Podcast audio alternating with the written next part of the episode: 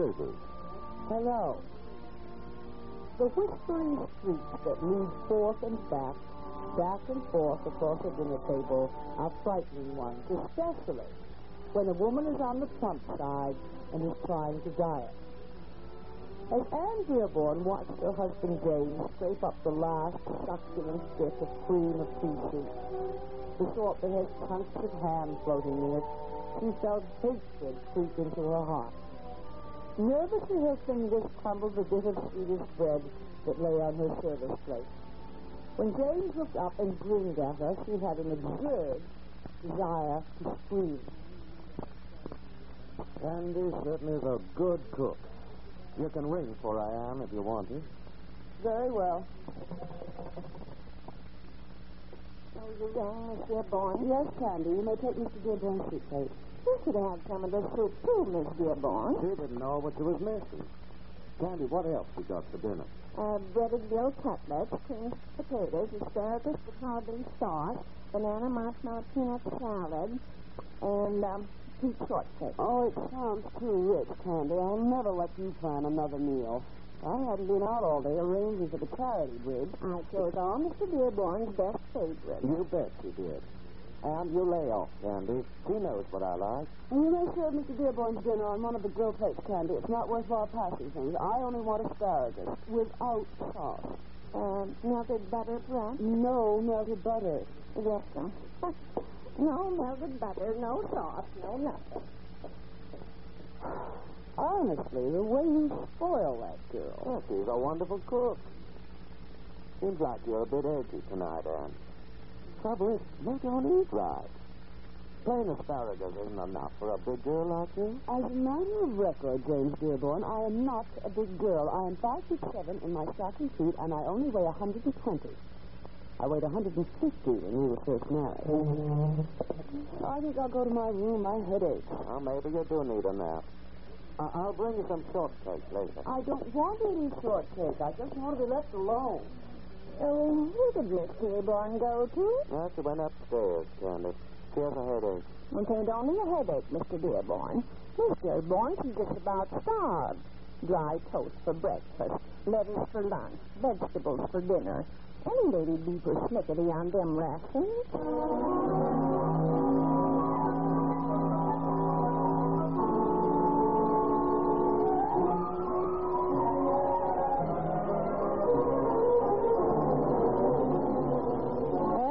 Upstairs to her bedroom and slammed the door and threw herself across the bed and started to cry. But the storm had passed by the time James tiptoed into the room with a dish in his hand. Darling. Oh, don't wave that shortcake under my nose, James. Oh, I'll set it on the bureau then. Anne, it's time you and I had a plain talk. You used to be the sweetest woman in the world. That's why I fell in love with you. But you're not sweet these days. You've lost more than 30 pounds since you started dieting. You've lost your disposition. My figure, my disposition, and my diet are my own affair, James Dearborn. Since when? and I can't reconcile you with a girl I married. When I think of our honeymoon in that little cabin in the mountains and you cooking flapjacks on an oil stove. Oh, shut up, Jim. I'm too old to be lectured. What you need, Anne, is a dose of absinthe treatment. I'm going to go to the club and play some poker. Goodbye. Oh, he's really angry. He didn't kiss goodbye. Oh, he's not as angry as I thought. He's coming back. Now, just lie still. I, came back for a dish of uh, beef shortcake. No use wasting it. If you don't eat it, I will.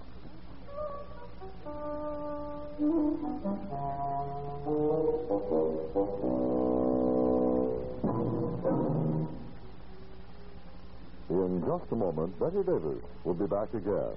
But first, family protection to survivors of a serviceman covered by Social Security include monthly Social Security checks to a widow with minor children. Starting with the month of the death, a check will go to the widow, and a separate check is made out to the children. The widow's payments will continue while the children are under 18 years of age. The payments stop, however, if the widow remarries or goes to work. Remember, These Social Security benefits are paid in addition to other survivor checks payable by the Veterans Administration. Have you investigated your Social Security benefits?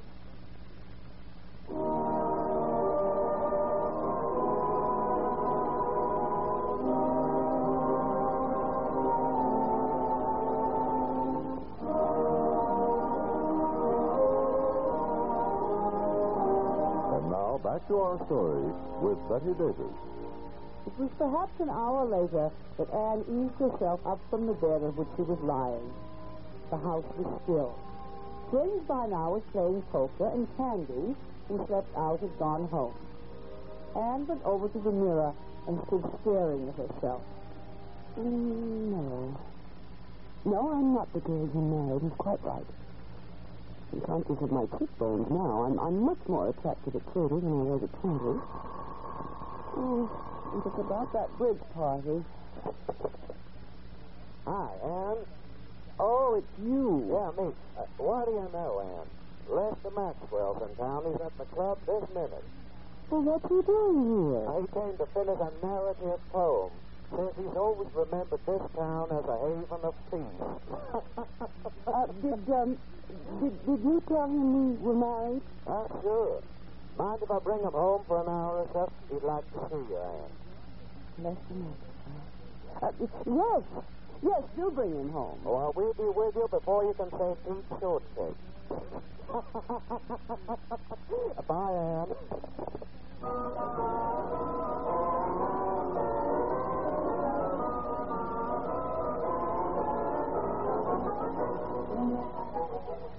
As she whisked herself into another dress, Anne was remembering the rush Lester Maxwell had given her when she was just a few years out of high school. He left town the day after she turned down his proposal of marriage. But that hadn't kept her from being thrilled when his poem suddenly broke into the bestseller class when he had a play in blank verse on Broadway. Uh-oh, so soon? Hmm? Goodness, must be setting these boots. Well, here's the local lion, Ann. Lester, darling. how nice. Come on in, you two. Oh, Anne, dear, you're lovelier than you were ten years ago. Far lovelier. Why do you thinner anyway? She Doesn't eat enough to keep a bird alive.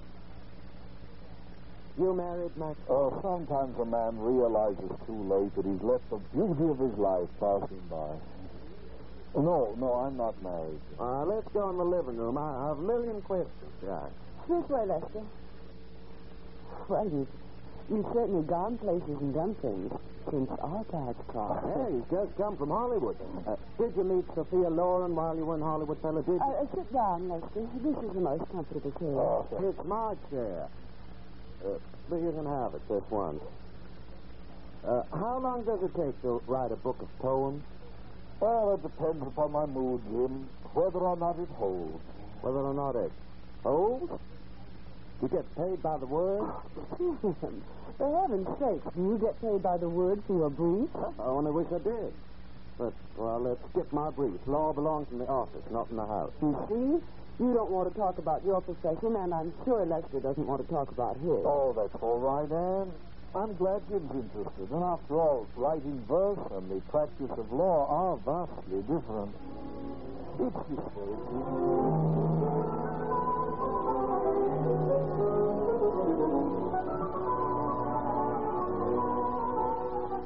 Anne was wrong.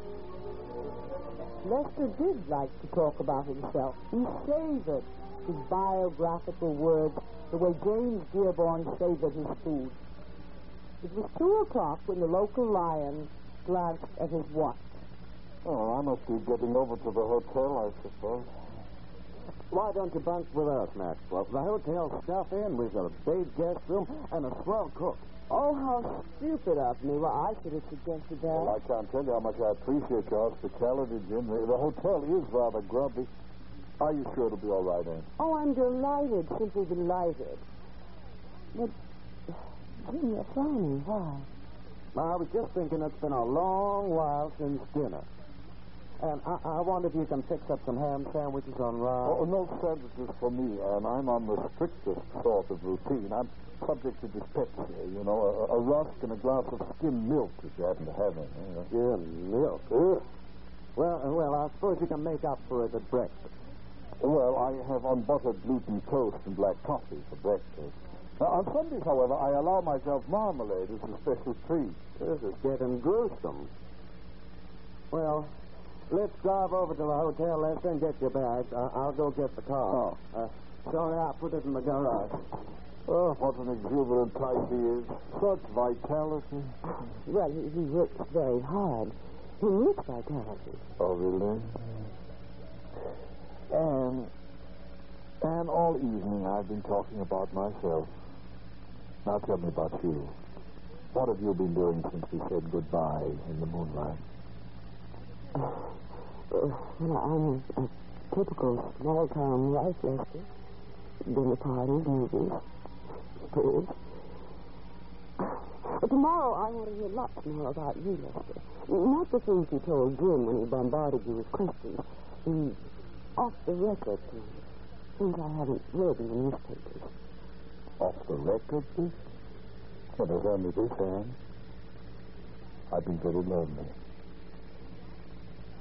And you are lovelier than ever.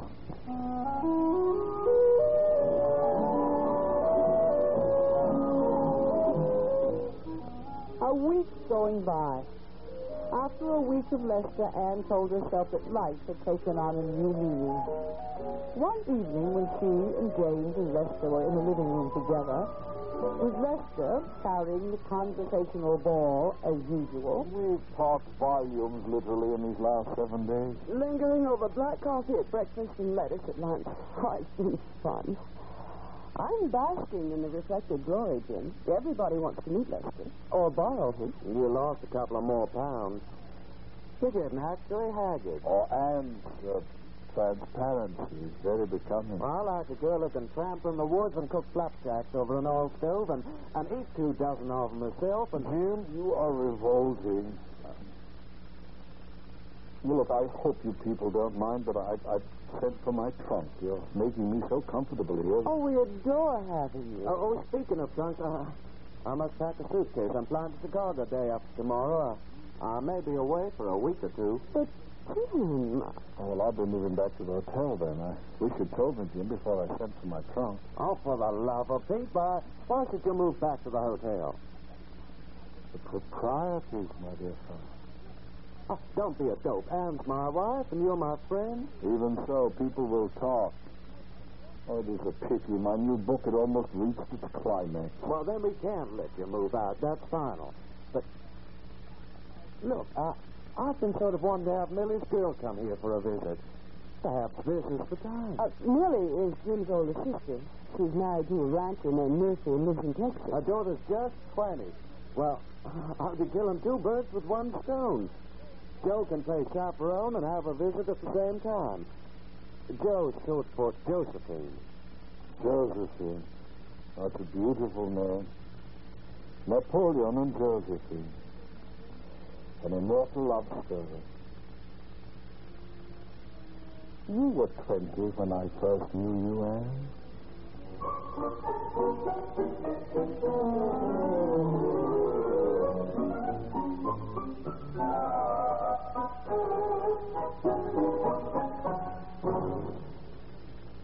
In just a moment, Betty Davis will be back. There are hundreds of children in Germany, as well as hundreds more in the United States, who believe that Sergeant Charles E. Davis was a year-round Santa Claus.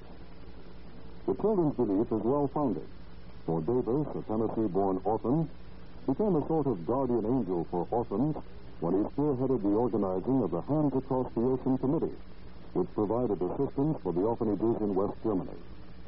It all began when Davis, a military police veteran of over 30 years' service, was stationed near Pottsville, Pennsylvania in 1952. He discovered a down at the heels orphanage housing over a hundred children. A quick investigation convinced him that the institution needed help badly, and he decided to do something about it.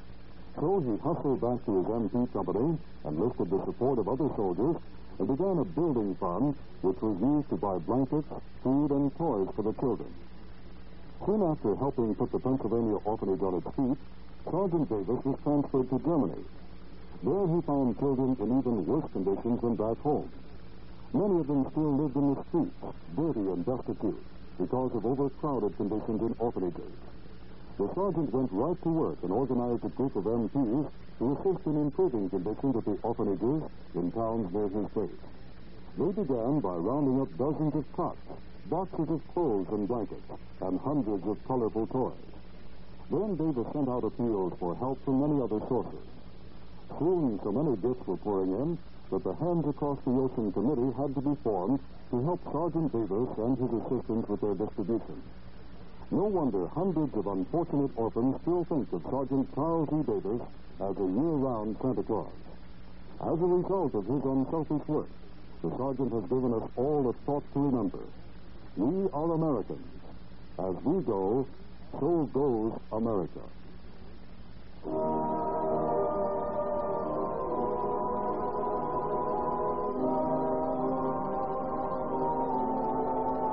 And now, back to our story with Betty Davis. Joe Murphy came like a tornado out of Texas. She was a tall girl, built like the figurehead on a ship, with a mane of hair and a vast enthusiasm. She arrived on the day James left. She was big boned and slightly overweight like her uncle. She called Anne Auntie and regarded Lester with awe. Oh, I'm simply insane about everything you write. Sometimes I cry and cry. Oh, thank you, my dear, thank you. Which poem do you especially like? Oh, the one about the silver sails against the fading sea. Joe, uh, you must be dead after your train trip. Oh, I'm never tired. I'll unpack as soon as we've had lunch. Oh, I'm afraid lunch will be sketchy, dear. Mr. Maxwell and I aren't interested in food. Oh, well, you look okay, Addie. So you could stand a pound or two. But Mr. Maxwell, he's building up. Honey's a husky man.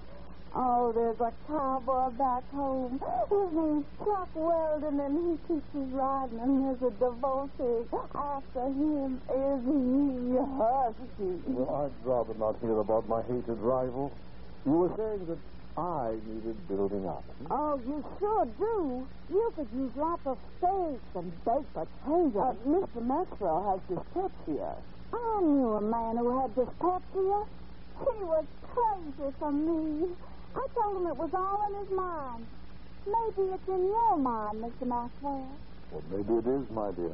But I, I do wish you'd call me Les.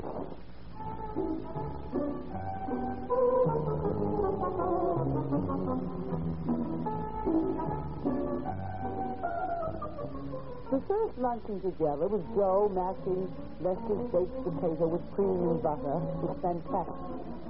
All afternoon, Anne waited apprehensively for cries of pain, but nothing happened. Lester ate a huge dinner, and then he and Anne and Joe sat on the porch until 9.30, when Anne sent Joe to bed. She left protesting. And when she was out of hearing, Oh, she's lovely, isn't she?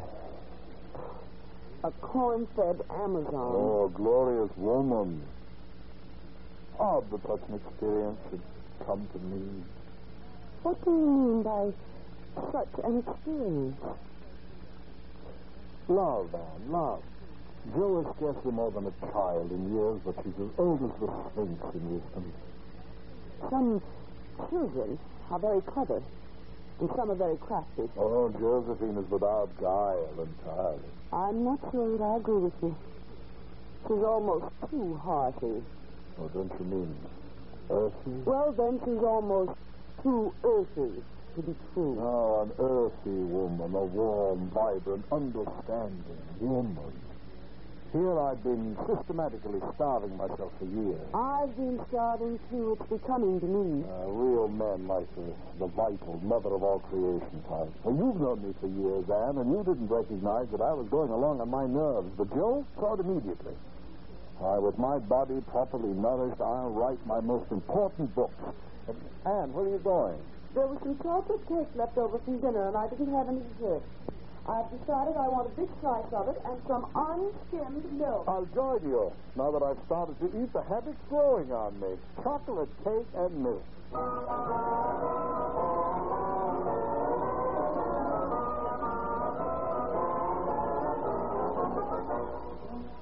It was not quite two weeks later that Lester and Joe and Anne were seated at the dinner table. As Candy, glowing like a harvest moon, entered the room with her tray, Lester tipped his plate so that he might capture the last spoonful of cream of tomato soup. Oh, that was licking good. I made it with fresh tomatoes. Well, that was obvious, Candy. What else is there for dinner? We got roast beef and peas and new potatoes and fruit salad with cream dressing. Oh, stop, Candy. You're breaking my heart. Sounds fine, Joe, doesn't it? Huh? Oh, yummy. You know, the liver stable horses, well, here, Candy, but Lester has the making of a real cowboy. Of course, I may be prejudiced. Well, you two kids are so happy I feel in the way. Uh, I, besides, I have a splitting headache. Candy will bring me a tray. Sure Oh, will. well, of course, if you have a headache, Anne, I won't urge you to stay, but, well, we'll miss you, won't we, darling?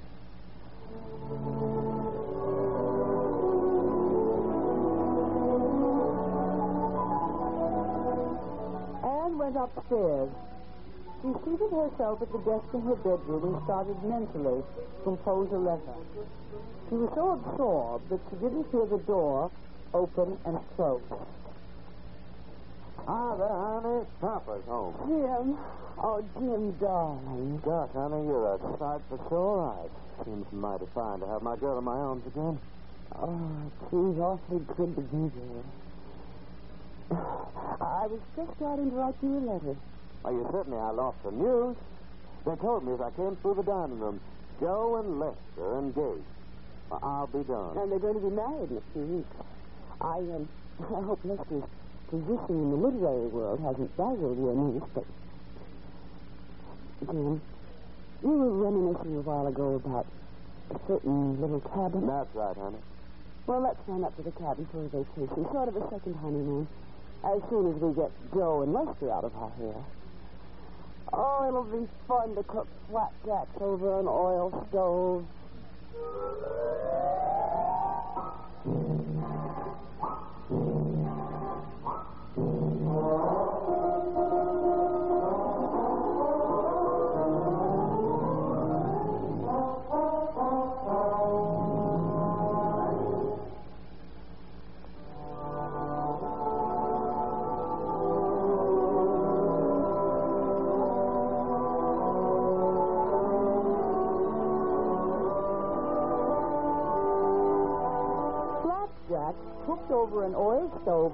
Mountains at this season of the year and served with maple syrup.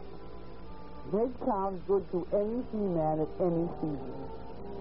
And speaking of he-men, how about Chuck Weldon, the cowboy Joe Murphy told about, who had a rich divorcee after him because he was so husky? Do you wonder whether the divorcee got him or if another woman stepped in?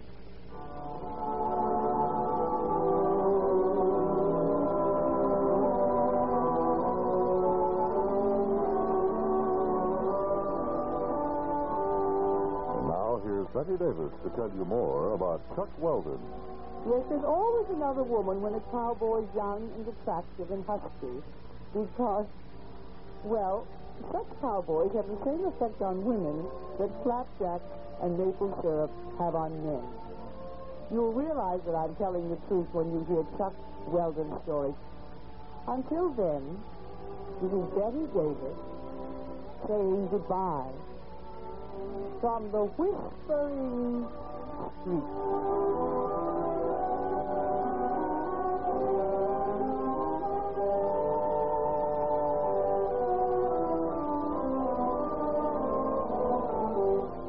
Program was written by Margaret E. Sangster. Featured in the cast were Joan Banks, Lester Fletcher, Hans Conried, Ruth Perrott, and Eve McVeagh. Whispering Streets was directed by Gordon T. Hughes and produced by Ted Lloyd. Your announcer is Dan Coverly.